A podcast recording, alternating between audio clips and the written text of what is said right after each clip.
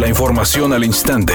Grupo Radio Alegría presenta ABC Noticias. Información que transforma.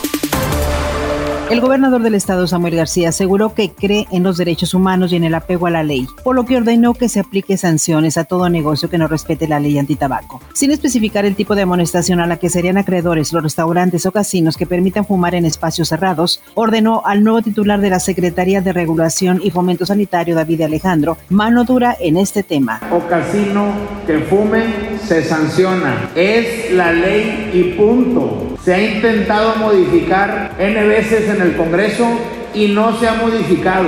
Nuevo León privilegia el derecho al medio ambiente sano.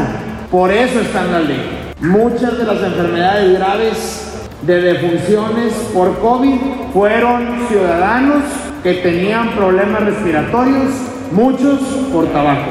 Y le pido a David que se ponga súper estricto en cuidar los derechos de la gente que no fuma, sobre todo a las mujeres, a las embarazadas y a nuestros niños. Finalmente remarcó la existencia de una línea de denuncias vía WhatsApp para reportes de corrupción, desapego a las restricciones de salud y también ilegalidades. El secretario de Agricultura, Víctor Manuel Villalobos, informó que el aumento del 7% a su presupuesto servirá para seguir apoyando la producción de alimentos y sanear las tierras dedicadas a la agricultura, bajo la premisa de salud humana, sanidad agropecuaria y preservación del medio ambiente. Más importante que la cantidad es la manera de ejercer los fondos que se nos confían usando los recursos financieros con honestidad y erradicando la corrupción. Editorial ABC con Eduardo Garza. Estados Unidos confirmó que la frontera se abrirá los primeros días de noviembre para viajes no esenciales. Muchos ya podrán ir de compras a McAllen y Laredo. Bueno, siempre y cuando tengan los esquemas de vacunación aplicados Pfizer, Sinovac, Moderna y otras más. Eso sí, la vacuna que no vale para cruzar a los Estados Unidos es la Cancino.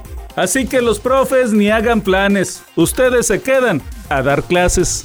Desafortunadamente al cantante Lupe Esparza, vocalista del grupo Bronco, le dio coronavirus. Hasta el momento se reporta que su salud está bien, que no ha tenido grandes repercusiones luego de haber sido contagiado. Sin embargo, se encuentra en cuarentena en espera de que no se vaya a complicar la situación.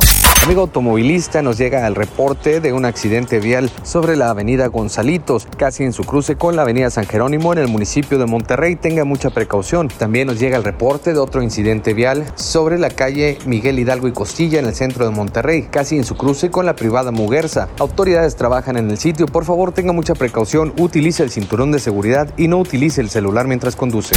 Es una tarde con cielo parcialmente nublado y ambiente de bochorno. Se espera una temperatura mínima que oscilará en los 28 grados. Para mañana viernes se pronostica un día con presencia de nubosidad. Una temperatura máxima de 32 grados, una mínima de 24. La actual en el centro de Monterrey, 34 grados. ABC Noticias. Información que transforma.